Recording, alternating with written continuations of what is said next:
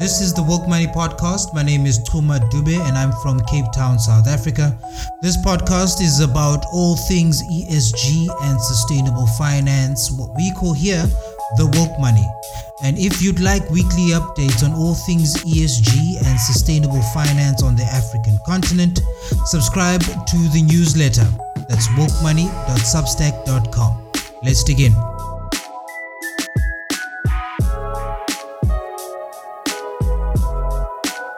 My guest for this episode is Teboho Makhabane. She is the head of ESG and Impact at Sanlam Investments. She's an impact investing professional who is passionate about directing investment capital to address the most pressing social and environmental issues in society today. She also played a role in the development and the launch of the Sanlam and Business Day ESG Barometer, which is something that we have a chat about in this episode. Let's dig in. Thank you for making the time to have this conversation with me for this second episode of the podcast. And I think it just came at the right time with the ESG Barometer being something that you guys were launching in partnership with Intellidex, helping you guys put that all together. I had an opportunity to read a report that they had done before about the impact on ESG on capital flows into emerging markets. Mm-hmm. So it was kind of nice to see a little bit of that golden thread coming through a little bit here in the report in some parts, and it kind of raised a couple of interesting conversations, but we'll get to that. And as well as had a chance to have a look at Sanlam Investments' impact report. There's a case study there, which I think also kind of raises a really interesting conversation around ESG. It's linked to what Intellidex was writing about how ESG is used, let's say, by the Global North in how they invest in the Global South, as well as what have you guys been up to on the sustainable finance front. So thank you for taking the time to chat with me. I won't keep you long, and hopefully we'll have some fun. Sure. Thanks, Thuma. Thanks for inviting me on your podcast. Great to be a guest, and I look forward to our conversation. So I think let's just kick off with the barometer, since it's still fresh, still top of mind. I had an opportunity to have a look at it again this afternoon, and I think what really kind of stuck out to me right up in the beginning of the barometer was sort of this question about the shift in how ESG is applied, and it's in one of the introductory articles that are in the report. I'm not too sure whether or not you've had an opportunity to look at it, but it's the shift from ESG being about risk management to being about additionality. And the way in which I kind of interpreted it, and I'll maybe just shoot this to you and let me know what you think, is it's all fine and well to have an ESG framework that seeks to protect investments from ESG risks, right? Mm-hmm. That's all fine and good. But it kind of also raises the question of whether or not, once invested, shouldn't those ESG frameworks go a little bit further, and should investors drive change in the companies that they are invested in for positive ESG outcomes? Mm-hmm. And that was interesting to me because just a couple of days before reading the barometer, I read about what Larry Fink, the CEO of BlackRock, had said when he said something like managers are capitalists and not activists, and that their job really isn't to tell companies what to do or to tell them how to do it. I'd love to know what you think about all of that, and whether or not you had an opportunity to see that bit in the report and maybe reflect on that a little bit. Sure. Thanks for that topic. And I think that's an interesting one because when you speak of additionality, which is academically or just the term is usually used in investments, it's usually adopted on the alternative sides, which are impact investments, and usually those that are impact in a sense that they're going to areas where capital doesn't go. They're taking on risk and therefore putting in, it's like additionality in that if that funding had not come through, that particular product or service wouldn't have reached that target market. And that's where most maybe just traditional fund managers, banks, or financial institutions or financiers of money wouldn't go. So the concept is usually seen in that way. Now, to take the idea of additionality and put it in ESG, I think for most people, it's sort of a stretch.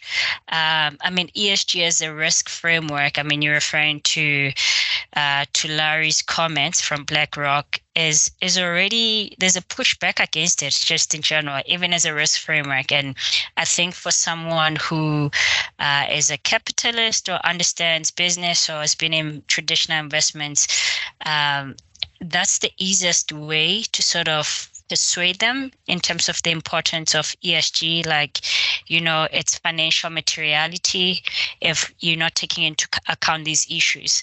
Now, moving it beyond financial materiality and saying, yes, you know, I've considered issues that may be financially material to my operations or business, but now over and above that, what can I do? What additionality is this?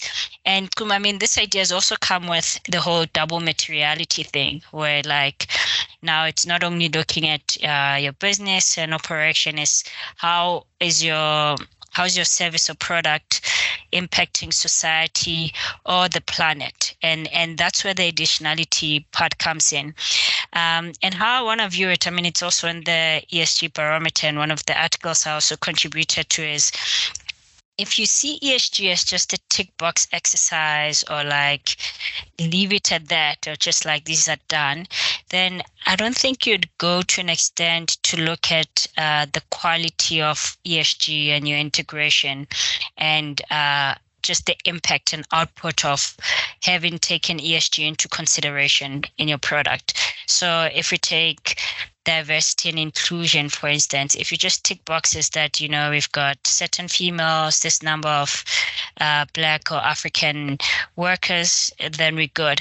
But you're not really take into account, you know, how involved are they in the business? What's their voice? Do they have the same power? You know, are they contributing to the conversation as much as we want? Because ultimately, that's the power of diversity, right? It's that difference in thinking and ideas, and just that quality and moving the dial a bit more to additionality, like more than ESG. That's where the real difference is, where you really go, you embrace the essence of what ESG is and not just take it as something that needs to be done and that's it. No, 100%. And, you know, I was having a chat earlier this week about the different ways, and this is a debate that also happens within the Barometer report, and anyone who'd like to access it, I'm happy to share a link of it in the show notes of this particular episode, was the way in which the difference between which different fund managers kind of approach ESG. For some, it's something that they have to do in order to satisfy the LP requirements, right? Mm. And for others, it really is just purely something to plug in into their existing risk management framework. And it's just additional data points in order to assess risk of whatever opportunity might be there. And for some, a little bit of the two previous points, but also where they can identify opportunities to earn excess returns. And I think that's the part, or perhaps that's the approach to ESG that I'm most perhaps excited about, is that, in fact, it can reveal opportunities upon where additional returns can be earned. But I think that comes with time as well, in terms of how ESG is then integrated within the marketplace by participants of that marketplace. We grow into that sort of, into the sort of outlook once the evidence of it becomes a little bit clearer. But I think the evidence is still a bit murky as to how ESG can lead to some excess returns. Yeah. But also, I think what that debate did raised something that I found quite interesting. And I think this is the one article that Stuart wrote in the report. The S&P 500 ESG index, excluding Tesla, but has Exxon Mobil. But Tesla obviously has such an impact on things like CO2 emissions with EVs, and Exxon Mobil being, well, big oil, and how that kind of seems unfair. Are we still unclear as to what the difference is between ESG and impact, or what it means and what it doesn't mean? And what we actually mean when we say we're measuring something or evaluating something based on its impact on social and environmental issues. I mean, should ESG scores be a reflection of impact, or are they just about, well, of the ESG issues that are material to this company? They account for them well and they manage them well. I think this is a whole debate, right? Because I think also in terms of rating agencies as well, there's a whole methodology behind which at times, like with your S&P, and I mean, I know particularly with MSCI, it's proprietary. So we can't even dig deep on these scores and see where the discrepancies are and why, you know, the Tesla versus Exxon. But I think it depends how you approach the whole ESG thing. So there are others who would score ESG factors based on financial materiality. So if you look at the SSB framework, so that's basically looking at financial materiality. And then there's others who go beyond that, not only that, but also looks at the impact, like additionality, we can say, over and above your financial materiality. Are you really taking this into consideration? Something like board diversity. You know, it's not really necessarily a financial material issue one may consider, but it is a good business practice and it has a long-term impact. But then it depends how these rating industries then look at it. You know, do they only look at material as in you're in the space and being in the space, you know, these are the material things with you. The other aspect is that, you know, the Telsa Exxon conversation is you can have two companies which have, say, for instance, have a similar risk exposure, or both could be companies dealing with fossil fuels or high emitters. But the difference is how one company manages or mitigates those risks, which could maybe make their scores better. So not necessarily because they have high exposure, they're probably scored lower, but it would be more that they have a high exposure. And in addition to that, there's no clear sign of what management's plans are in terms of reducing that CO2 emission or looking at alternatives or just a clear directive. Or even another thing, you know, with the rating agencies is non-disclosure. So some companies don't disclose well. And as a result of that, they are unable to just make it work. So I think those are the different things we could look at. And yeah, I don't think there's clarity. I think also ESG is not, I think we fund managers, you know, scoring companies and even fund managers who decide to score on their own will have to decide on how they want to approach it. I mean, we spoke about this financial materiality. It's not like I don't think it's a standardized approach that it should be the same across the board.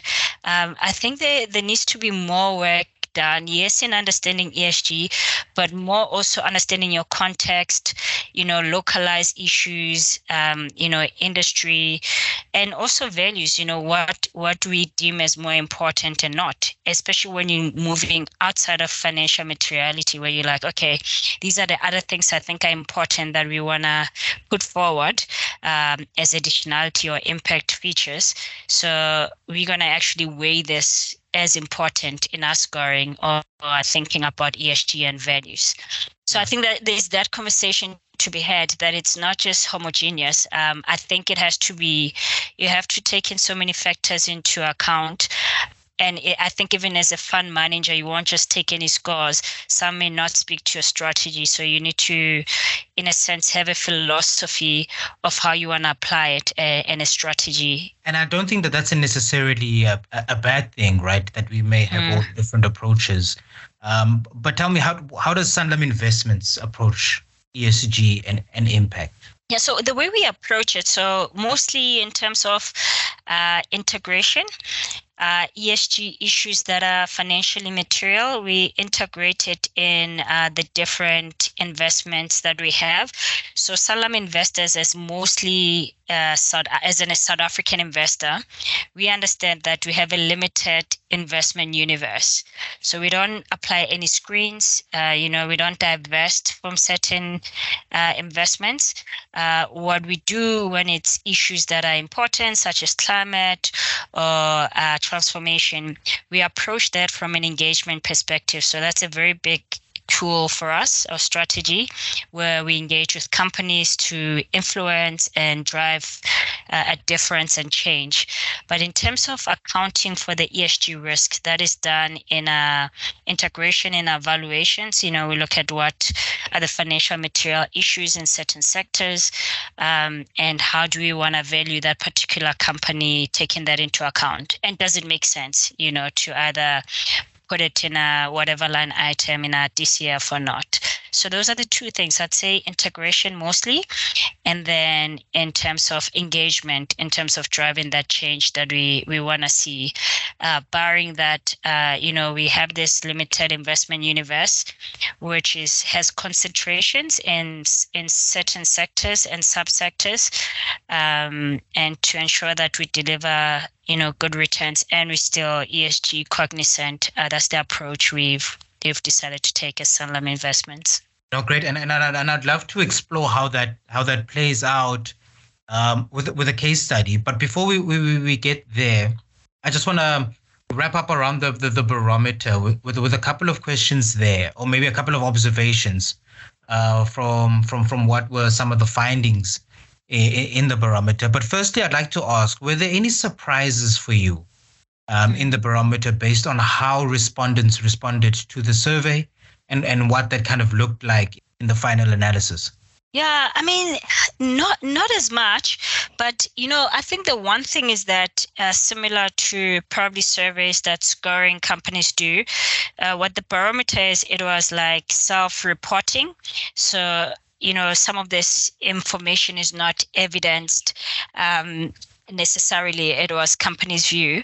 But I think it was also just the idea, it wasn't a surprise, but more of an encouragement of how many companies say that ESG, they try and embed it into their strategy. It points to their progress and that, how ESG is like integrated and factored into the overall business strategy, and it's not like a standalone thing or primarily something driven exclusively through CSI.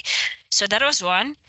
And just the reasons for companies for the reasons that they have an ESG strategy or put it in, the barometer results, it was like neck on neck. So about 41 respondents said they want to achieve impact in society, which is a great thing, speaks to the idea of additionality, which the barometer is trying to check.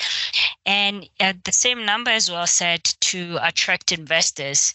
And one might think that the 2 points are not speaking to each other, but I mean, it makes sense, which is great. Like, you want to attract investors at the same time, making a difference to society. So I think that was quite great and a very good balanced view that, we're not just seeing ESG as an investor thing. It is to also make a difference in society, but it's also not a societal philanthropy aspect, is that we actually can also make money while doing it, which is a distinction that we've always had to make. And with your opening comments with, what Larry was saying and the conversation in the USA with the Republicans, where it's you choose whether you want profitability or ESG.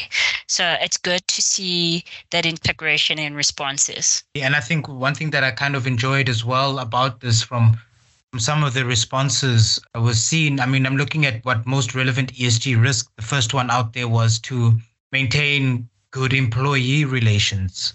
All right. I found that very interesting that would be one way that respondents felt was the number one ESG risk that they are faced with, as well as then the number two being, climate change and its potential negative effects on company resources.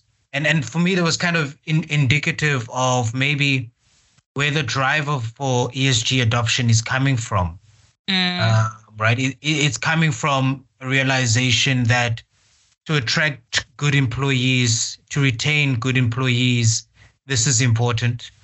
that also that there's an appreciation of the climate crisis, but also that one thing tying to what you said is what is a key strategic objective of those who are integrating ESG is to make a positive impact, both on the environment and on society. I found that to be quite a neat sort of alignment of people and planet being the drivers of ESG and not necessarily regulatory pressure, for instance. It feels as though we're not having to force South African companies to do this, but that the awareness campaigns, the conversations, the debates, the science, as well as the studies that have been done from a socioeconomic perspective are landing with company executives and in businesses that are listed on the stock exchange. Would that be an accurate reading of these results? Yeah, I think it's actually very accurate. And I think the other encouraging thing is that none of these disclosures or ESG requirements are necessarily regulated in South Africa. So this is, purely voluntary.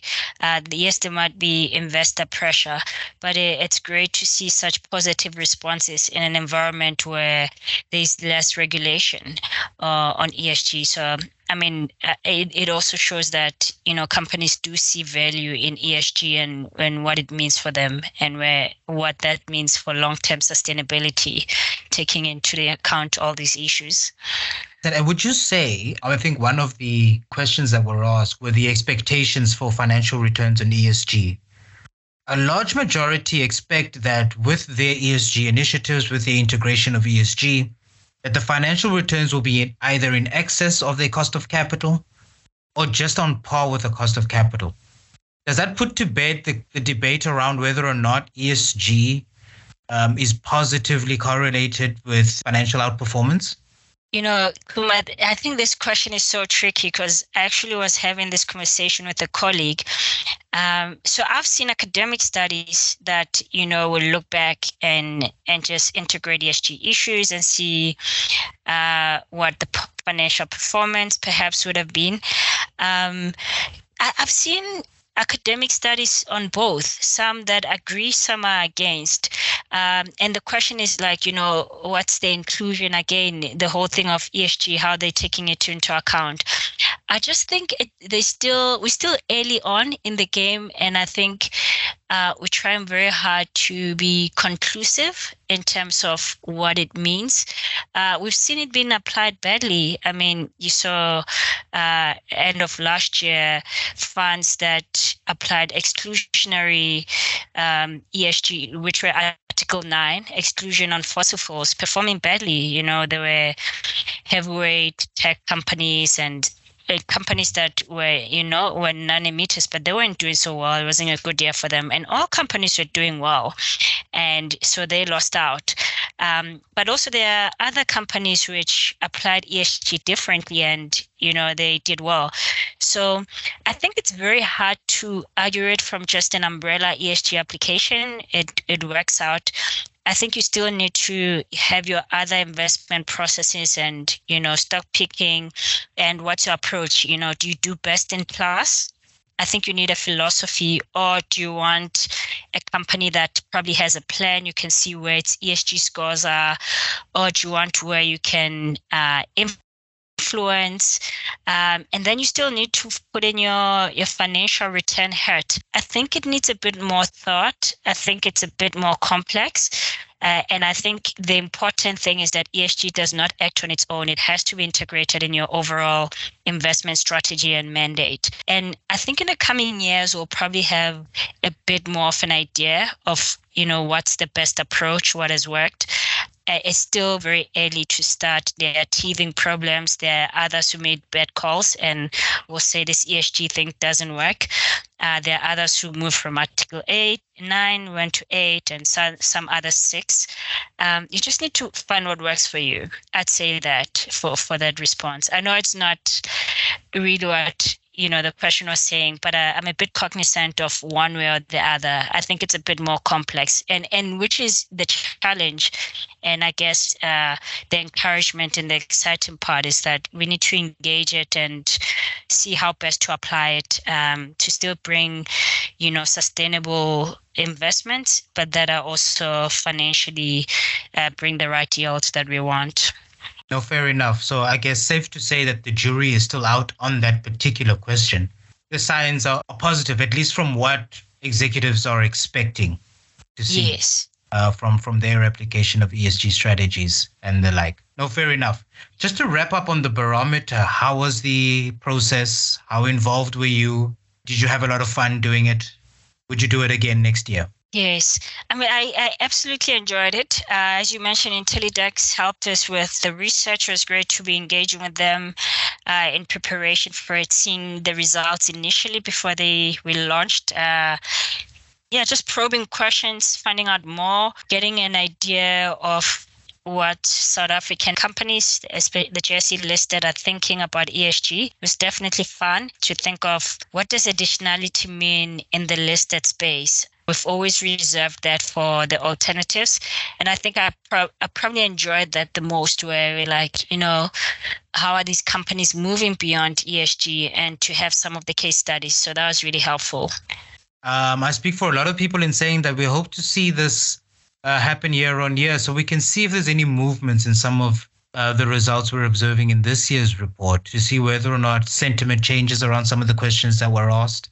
And see where we are 5 years from now, and see whether or not what that movement. I think that would be very interesting to look at. So we definitely set to release it for the next 2 years as well, and review after that. Just like what we've had, the feedback has been great at the launch as well. Just the questions, the attendance, virtually and in person, really great. It's encouraging. South Africans really want to talk about this. Both investors and corporates have more conversations on ESG. But also, I feel like there's really a yearning to also have that global South conversation. Because, as I was picking up from the launch and conversation around, ESG was not something new in South Africa. We just never called it ESG.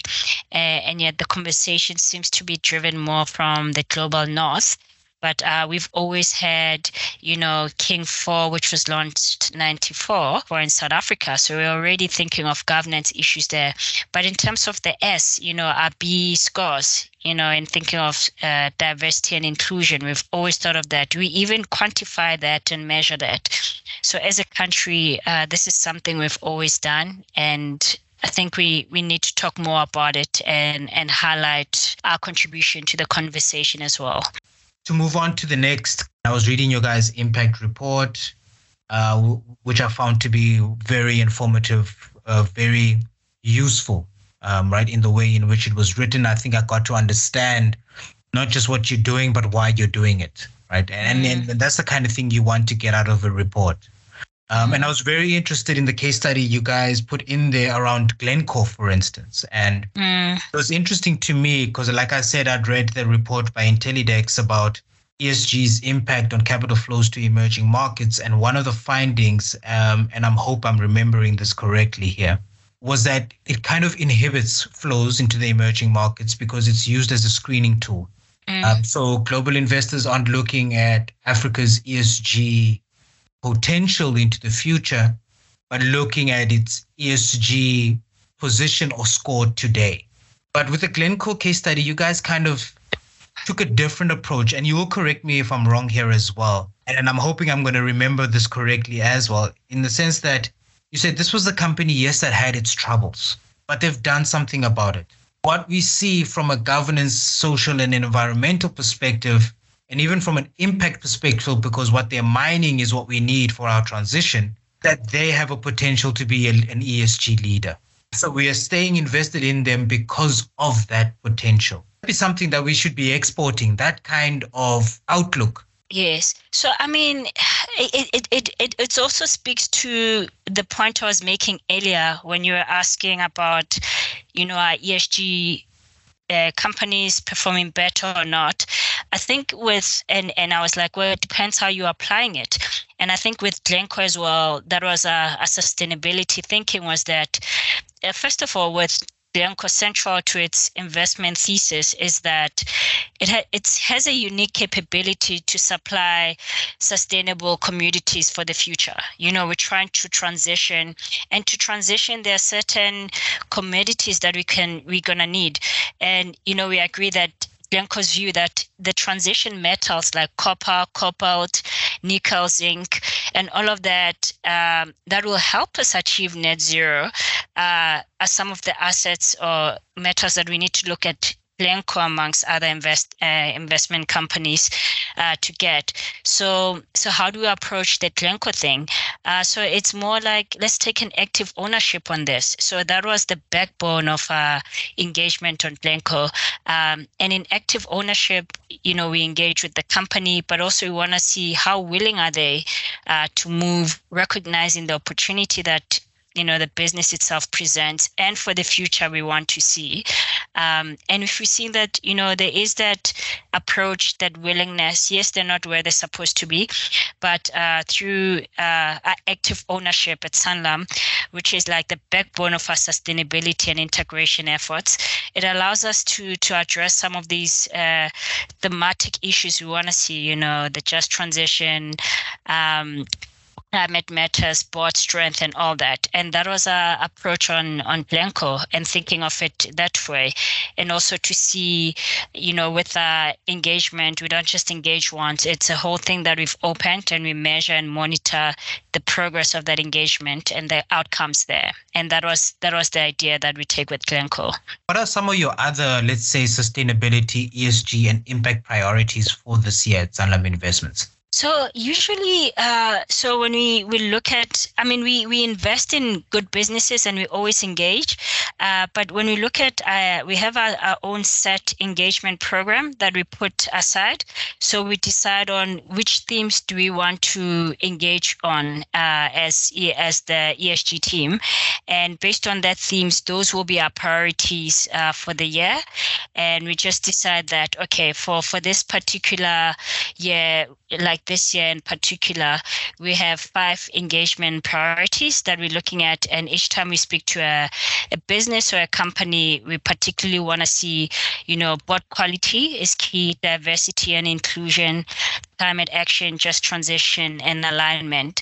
And once like board quality and remuneration, we also get to vote on proxy through our proxy voting when the resolutions come. And just based on our votes, if we decline or say yes, even there we get an opportunity to engage with the company and say, these are the reasons, this is why it's not aligning. So we just try to take that approach. And those are the key ones we look at. However, each year we look at, are these the themes that we still want to keep, or do we want others? And we just wanted to choose ones that we felt matter and are relevant. And also being aware, we can't change everything, and we can't have a broad engagement. Just if it's like forecast and directive, then we clear on what we're trying to achieve.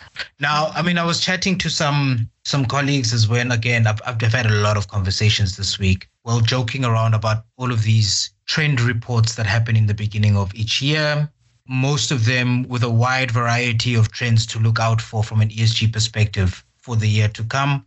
But one kept cropping up more often than the others, regardless of who was writing or publishing this trend report. And that was of sustainable finance, and more specifically, social bonds, green bonds, sustainability-linked loans, climate finance. It seemed to be quite a consistent thing that was listed as a key trend to watch for 2023. Is that something that's on your radar? Off the back of, all of these announcements by the African Development Bank of fund issuances that are green or social. I know a recent one was on the Australian Stock Exchange where they raised some money there. Are these instruments also on your radar? Things that you guys are looking into, thinking about? Sure. These are definitely in our radar. I think, when we think of ESG or just impact, we've never really thought, like the conversation we were having earlier, that impact can be done as much on the listed side. And I think these bonds are a good opportunity for sort of like impact investing type of instruments, especially if you're thinking it in terms of SFDR. Article 9 type. We could do our ESG, but to really move the conversation in terms of allocating capital to drive more of this renewable green energy, we can look at that. I think from a fixed income perspective, I mean, this is really a great, great opportunity, and we're definitely looking at that. I think more importantly, I mean, one of our things is that, you know, there's been quite a few bonds that have been issued as well in South Africa, but mostly on the E side, and it'll be great to see more of the S bonds. It's something that, you know, we had a conversation. I think I chatted to you about that, but we had to go back to the drawing board. But definitely something that we'd also be looking at is more getting involved on the social side, particularly to address the issues that we see more in South Africa or even in the African continent, which have to do with social issues. It'd be great to see more, in addition to the great work that's been done on environmental bonds, to see more social bonds come about. And maybe that's something we need to take forward as well, not wait for it and think of ways of showing up in the market from that perspective. And we've seen both asset owners and asset managers who are interested in making an impact, particularly on key socioeconomic indicators, who are looking for ways in which to do that, and noting the same thing that you're noting, that we're seeing a lot of green bonds, but not many social bonds that are going to fund social investments, social projects, or projects that will have a social impact that they can then participate in. And the route that I've seen them take is to adopt perhaps developmental investment policies, right? And identify for themselves investments, whether it's investments in economic infrastructure, whether it's investments in social infrastructure, or whether it's investments in projects that may improve climate resilience, right? Well, that's still E, but well, climate impacts impact people. So how do you build resilient communities when those impacts emerge? And rather doing it that way, by developing for themselves a sort of a carve out of whatever it is that they're managing, to say, we can earn some returns here, but by investing in areas that have real, measurable, and significant socio-economic impacts, and that can move the needle on some of the key social issues. But perhaps something to think about, and I think that's probably a whole new podcast episode on its own, because it is something that is becoming there's a renewed interest, particularly on the African continent, around that. Yeah, and I think just to mention that, I mean, we are currently investing in impact funds. So this is not on the listed side, but on the private market, on the alternative investment. So we do have that, and it's always been easier to drive it from that side of the business. So, I mean, we have a sustainable investment infrastructure fund, which is really addressing the issue of, you know, energy, water, sanitation, and all that. And our partnership with Climate Fund Managers, which their investments are for climate-related solutions, both for mitigation and adaptation. And we've been also looking at launching, it should be sometime this year, a social infrastructure fund, which looks at affordable housing, education, and on that. So just to mention, we've done it on the list that's on the unlisted side, but haven't really done it on the listed side. And I think through the bonds and through the sustainable finance and these bonds that are there, there's opportunities to also just create impact on that side of the business from the listed side. And it's great. And you're right. In addition to the green ones, definitely we need to see more of the social bonds that are there. Thank you so much for a lovely conversation. I think we really got a sense of what Sanlam Investments is doing, how you guys are thinking about some of these issues, what are some of your priority areas. But it was also really great to talk to you about the ESG barometer. It's something I've been looking forward to for a very long time. I'm glad that it's finally here. I'm glad that I was able to go through it and speak to somebody who was quite close to the process. And yeah, great job on this, and look forward to future iterations of it. But in the short term, looking forward to the conversations that it's going to spark. And I think it's really going to get us talking about really how do we do this in a way that fits our context, that addresses our needs, but also helps us make some money. Absolutely. Thanks so much, Thuma. Always great and a pleasure chatting to you and great conversations. And yeah, I'm really excited about the conversation it's having, particularly, as you mentioned, on the continent. I think one of the key issues, and I think my personal interest is, we need to grow to see more skills in this area from the continent and from South Africa in particular, because I think they will drive a different narrative and bring a perspective that's most needed to these conversations. And it will also help apply it more and just grow, as we mentioned, what we already started as South Africans, and just enhancing our integration of these issues. And that's all we have for this second episode of the Woke Money Podcast. I'd like to thank Teboho for taking the time to chat to me about the ESG barometer that they have just recently launched, with Business Day and Intellidex helping to put all of that together.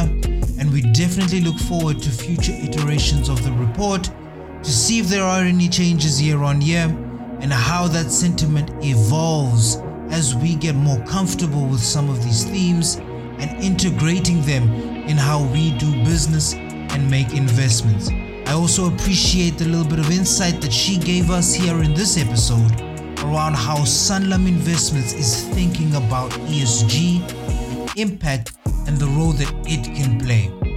Again, for all things ESG and sustainable finance, subscribe to the newsletter at wokemoney.substack.com, and I look forward to sharing the next episode of the Woke Money Podcast with you. But until then, I hope you found this useful, and check the show notes for your copy of the ESG Barometer by Sanlam and Business Day, and we will also include a link to Sanlam Investments Impact Report. Cheers.